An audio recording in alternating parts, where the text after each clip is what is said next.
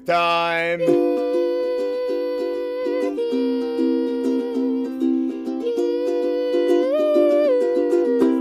Thanks for reading. Um, we're going to be in Ecclesiastes 3 and some of 7 and some of 8, I think, today. We're going to be doing a bit of flicking in Ecclesiastes, so walk with me, we'll be right. Um, make sure that you're drinking lots of water. Um, I got a new Frank Green drink bottle, and so I'm feeling really hydrated because I've just been wanting to drink as much of it as possible. I'm joining all the all the year 11 and 12 girls that also have Frank Green drink bottles, so thank you. Because drinking, will, drinking water will help you stay healthy. Uh, there was a um, day a few months ago where Claire and I both were actually quite unhealthy. Um, couple things. We both had the day off work. We were both very, very sick. It was very not fun. We couldn't do anything except sit on the couch and watch TV. What a shame. Uh, we watched Ant Man 2 then we watched, that got us keen for other Marvel stuff, so we watched Infinity War. And then we went straight from Infinity War into Endgame. And then after Endgame, we're like, why not just watch all of the show Loki? I think it was about 13 hours of Marvel content in a row, and I was ready for more, and Claire was ready for bed and a Nurofen. Um, but Loki was one that I really, really enjoyed watching in one big hit. Who's seen Loki in the room? Yeah. It's, um, it's, where, it's where Loki, this guy, Bam. Uh, he, is, he is trying to find his purpose, he's trying to find his meaning. Uh, Loki is one of the biggest examples of main character energy that you will almost see anywhere. Every decision he makes is selfish. Every word that he says is clear and calculated, so everything will benefit him. And this series grapples with that as he is trying to work out what is his glorious purpose. He keeps asking, What am I here for? Where will I be truly satisfied? How am I going to understand why I am here? I wonder if you've asked some of these similar questions to Loki. As you're the main character in your own life, as you've been grappling with some of those issues, I wonder if you've been asking some of these questions. Why am I here? What do we want to do with our life? Who do we want to be? Ecclesiastes has said everything is meaningless, but there has to be meaning somewhere. It can't just all be meaningless, otherwise, what's the point? Some people that don't believe Jesus are wrestling with these questions and they're landing with there is no point. There is no hope, there is no purpose, there is no future, there's no reason for us being here. Richard Dawkins is an atheist writer, and he writes and tries to convince people that God isn't real, and he tries to convince people that life is worth living without God. And here's what he says about the purpose of life, right here. He says, Nature is not cruel, only pitilessly indifferent. That is, there's no purpose, there's no reason, there's no ultimate purpose for things being the way they are. They're just like, meh, just a coincidence. This is one of the hardest lessons for humans to learn, he says. We cannot admit that things might be neither good nor evil, neither cruel nor kind, but simply callous. Callous is like the things you get on your hand after you go to the gym once. Uh, they're really like hard skin. Life is simply callous, indifferent to all suffering, and lacking all purpose. People in this world that are living without God have to admit this that there is no purpose, that there is no meaning. And I want to ask you today is meaningless really a good summary of life?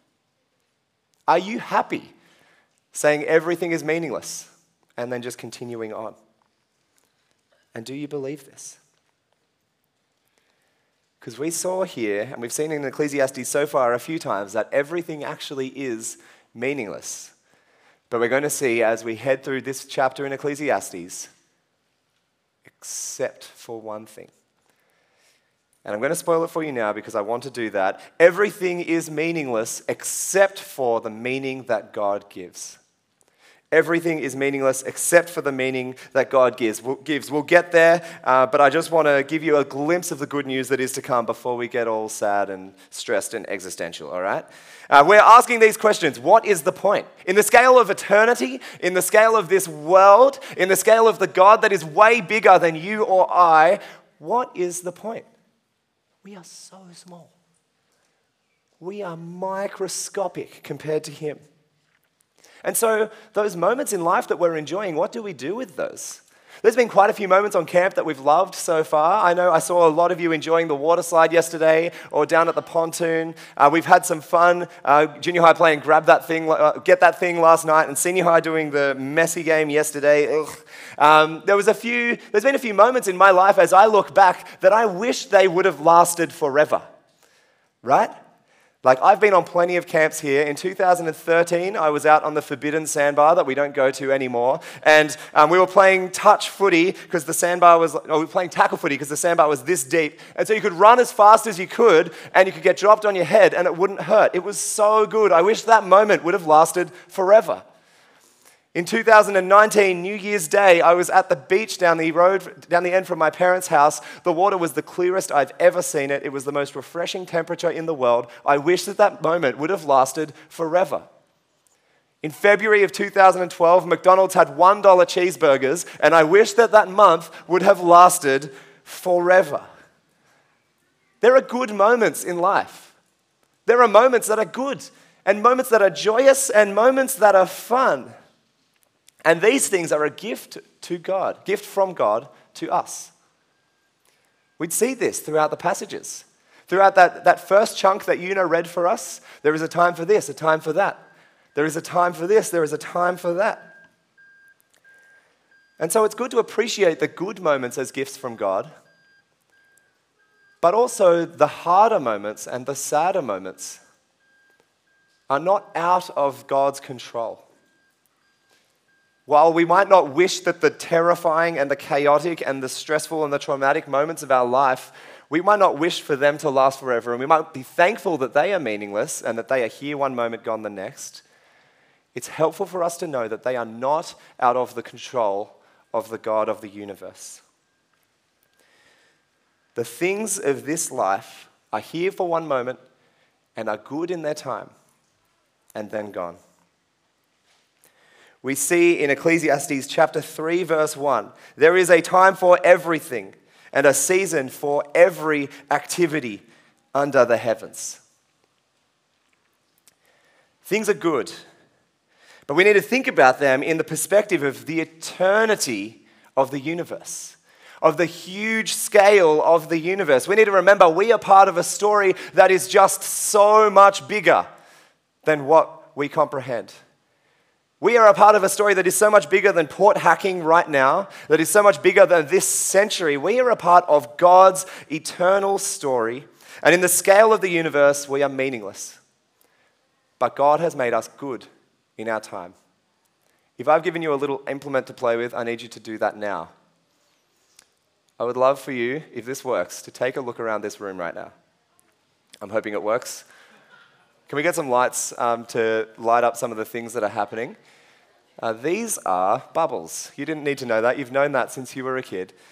Bubbles, I think, are just so fun, right? They're so, they're so pretty. The way that they illuminate the light, the way that they capture what's going on. They're here. You can try and catch them. You can try and hold onto them. You can try and blow them and keep them up in the air for as long as they can be. Bubbles are so beautiful and so fun. But I think bubbles are a really great picture of this word meaningless in Ecclesiastes. They're here, they're good, they're beautiful, but then pop and they're gone. Never to be seen again. They're here and they're beautiful, and we can appreciate them in their time. They're nice, but then they are gone. You guys can uh, turn off the bubbles now. Thank you for that. We might be able to use that in the mystery activity for senior high on the last night that junior high will not know about. You'll get me in senior high at some point. It'll be okay. Here's the thing about life and wisdom life is beautiful, right? It is really good. Sure, there are hard parts, absolutely, but there is a purpose that is beyond what we are. Without God, we are just like these bubbles. We're here, we're flourishing for a moment, we're beautiful, we're pretty to look at, sure, whatever, but then pop, and we're gone. Here one moment and gone the next. But we are built for something that is more. We are built for a lifetime beyond these bubbles. We are made so that we can last forever. Ecclesiastes 3:11. Open it up in your Bibles. It's on the same page. God has made everything beautiful in its time, but he has also set eternity in the human heart. Yet no one can fathom what God has done from beginning to end. There has to be some sort of meaning that is beyond the here and now, the here one moment and gone the next. And we can get that through God's wisdom. And so the point on your outline there pursue wisdom, chase wisdom. Everything that you do, make sure you are doing it for the sake of wisdom, of knowing God, of listening to the Creator, of enjoying who He is and what He has done. We're going to flick over to Ecclesiastes chapter 7, verses 11 to 12. We mentioned this on the first day, but I'm going to read it again. Ecclesiastes 7. Wisdom, like an inheritance, money, is a good thing and benefits those who see the sun. That, that is, those who are on this earth. Wisdom is a shelter, as money is a shelter. But the advantage of knowledge is this wisdom preserves those who have it. Wisdom is a shelter as money is a shelter. Wisdom is like the house that you hide in as the thunderstorm is banging on the doors. Wisdom is where you can be safe and secure. Knowing your Creator is where you can sit comfortably while the storm destroys everything that is outside, destroys everything that is on this earth. And wisdom is a good thing for you and for I. We've been talking about it this week. We've been talking about how important it is for us to know the Creator who made us and loves us, to know that He has made everything good and that what He has to say is truly, truly for our best. And so, as we search for wisdom, let us know that God is good. Let us know that He has given us a meaning that is beyond right here and right now. But wisdom in its search for knowledge isn't sorry, wisdom uh, in its search for meaning is not just concerned with our head, what we've learned. Sometimes we might talk about what we learned from the talk or what we learned from quiet times, but wisdom is actually life transforming. Wisdom actually transforms our head and our heart and our hands, transforms every single aspect of us. And it is beautiful. Ecclesiastes chapter 8, verse 1 Who is like the wise? Who knows the explanation of things? A person's wisdom, knowing God, brightens their face and changes its hard appearance. Wisdom is beautiful. Look at this. Wisdom brightens the face. I want you to add some wisdom to your skincare routine in the morning. When you wake up and you put on your SPF 50 and you put on your foundation and other skincare routines, I, I have a, a cleanser I use. Beautiful. Uh, thank you. But as you're doing that in the morning, a healthy dose of I'm not the main character would be really, really helpful. As you wake up in the morning and go, I am small and God is huge, that will make your skin glowy a heck. A little bit of recognizing the goodness of God as you prepare for your day will set you up with a real understanding of how the world works. Will set you up with a real understanding and real knowledge about how to make decisions based on what's in front of you. Understanding that your Creator is good and that He has made you for eternity will help you as you go throughout your day. Pursue wisdom. Listen to God's wisdom. Don't reject God's wisdom. I mentioned on the first day that if, if God's wisdom clashes with your wisdom, what are you going to do about that? I urge you, submit. Recognize He's good. Recognize everything He has to say is good, and don't try and make your own mistakes. The teacher in Ecclesiastes wanted to see and wanted to experience things for himself. We see this in chapter 1, chapter 2, and chapter 3. We see him wanting to do all of these things for himself, and then he said, Everything is meaningless. If one of your leaders tells you that dating someone who doesn't love Jesus is tremendously unhelpful and will lead you on a trip to heartache, destruction, and disobedience, don't think that you might be able to be wiser than them. Because that's God's wisdom for you. When you hear people say that prioritizing meeting with God's people every week, every chance you get is a good thing for your faith, don't think that you can just go the Christian life yourself and reject that wisdom. Because these are things from God's word. When God's wisdom tells you that something is good or something is bad, are you going to listen to God's wisdom or are you going to listen to your heart that is foolish above all else? that misdirects you every chance it gets, that says, I am the main character. Youth, listen now. Make the commitment now while life is light and breezy and we're here at summer camp. We're enjoying the aircon. We'll enjoy the pool later. While we're enjoying one another now, make the commitment now that you are going to be sheltered with God's wisdom. That you are going to stop and submit and listen to God's wisdom. Because when the storm comes, when life gets a lot harder or when life gets busier, commit now to listening to God and to submitting to His wisdom because this frees us. This gives us meaning that is of eternal value and not meaningless. This gives us ultimate meaning. Knowing our purpose frees us to be able to live in this world.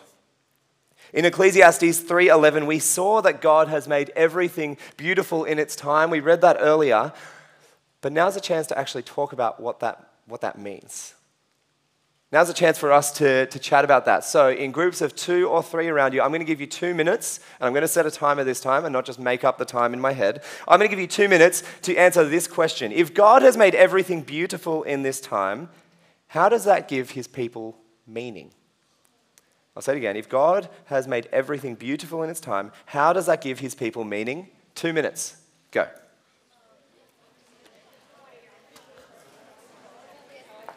Yeah.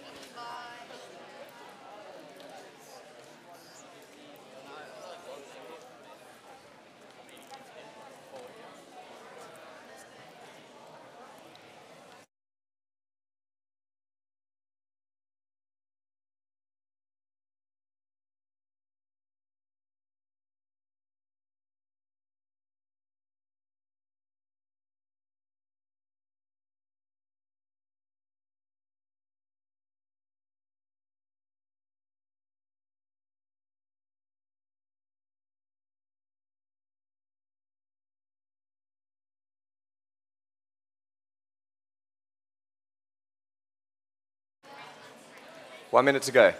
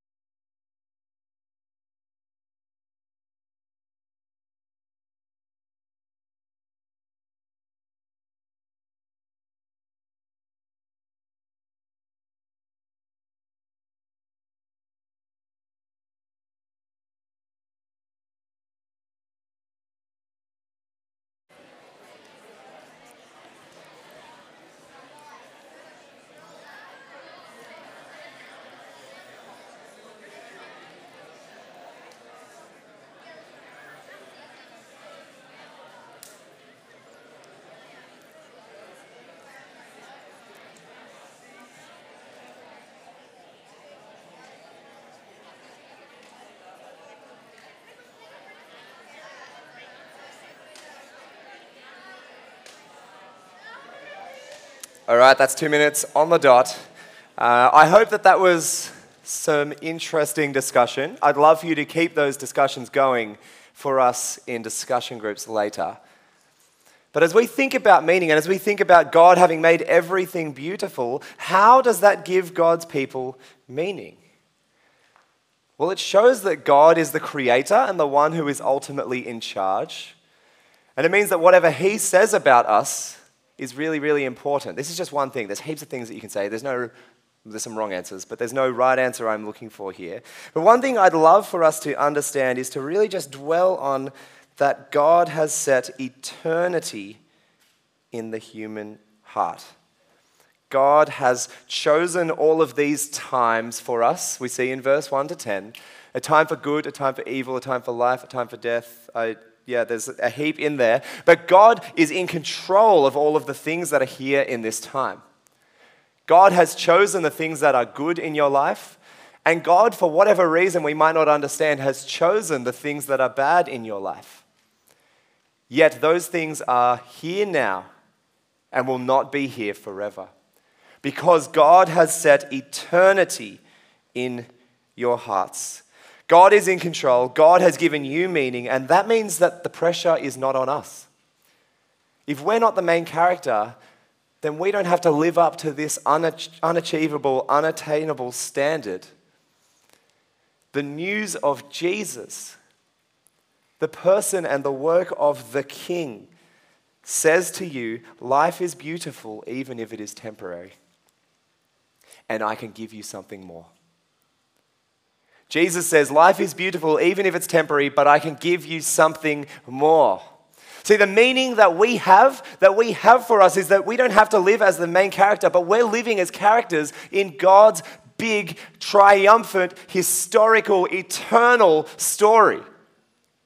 We are living not as extras on the side of the street either, but as characters who are created with a purpose and created with value. Characters who are written into the story intentionally, planned, and cared for. Characters who the main character, Jesus, was willing to lay down his life for. Sacrifice himself, endure the unjust punishment we just read about in quiet times, so that we can be in this story. Characters who have our purpose, our glorious purpose, which is to serve the King, to live for the main character. Jesus gives us ultimate meaning. Jesus is the answer to the question, what's the point? Jesus is the answer to the question, why am I here? What am I going to do with life? It has to be Jesus. Jesus, the one who in John chapter 10 says, I have come to this world so that my people may have life and have it to the full. Because he knows your purpose and he knows your value and he knows what is good for you. When you put your trust in Jesus, you have already declared that he is the king over your life. He's the king over everything. You say, Not my will, Lord, but yours. You forfeit your purpose for him. You say, Lord, I'm not going to be the main character. I'm going to love you with my whole heart, love you with all of my soul and all of my strength. And when I screw up, Lord, you will forgive me because Jesus died for me.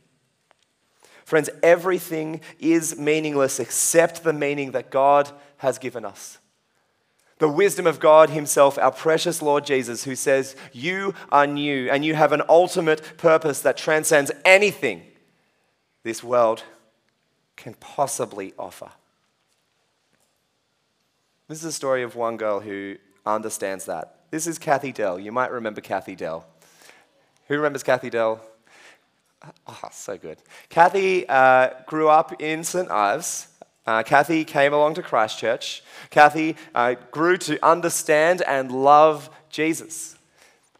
Kathy then uh, recognized that her life was not her own and that she needed to spend her whole life serving Him, whatever that may look like. She recognized that she has been made in the image of God. She recognized that she has value, she has meaning in God. She recognized that Jesus came and laid down his life for her, and that Jesus has given her life to the full. Kathy led youth here for a while. Kathy led kids here for a while. That's how probably a lot of the people in this room uh, know her. I know a lot of us in this room she has prayed for by name because she loves you, because she has been given value and meaning by God. Kathy went to Bible college a few years ago so that she can take the news of Jesus to this world.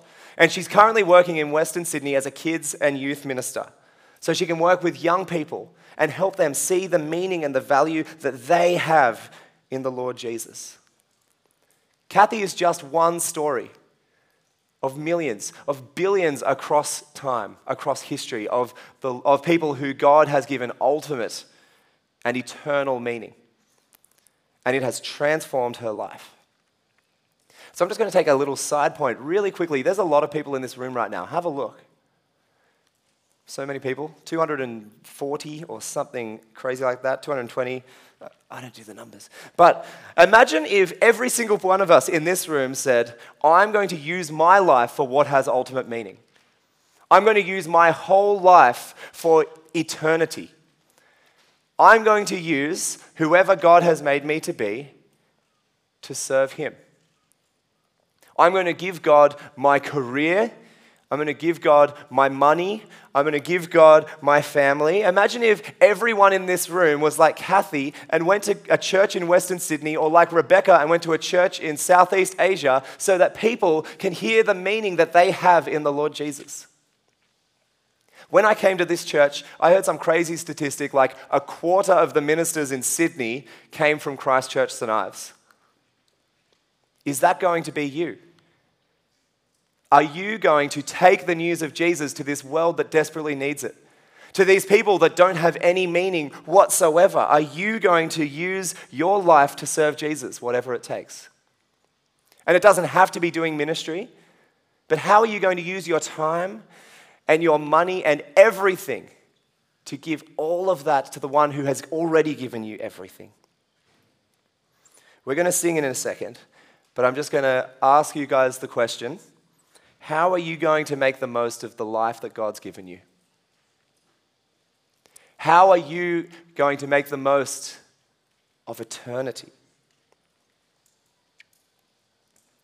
Everything is meaningless, sure. Everything is here and then gone. How are you going to use the, the fleeting seconds that you have on this planet to invest into all of eternity? God will give us hopefully 60, 70 more years. Every second counts. Let us use everything we have to know the meaning we have, to know the glorious purpose that we have, knowing that not everything is meaningless because God has given us an eternal meaning in the Lord Jesus. Amen.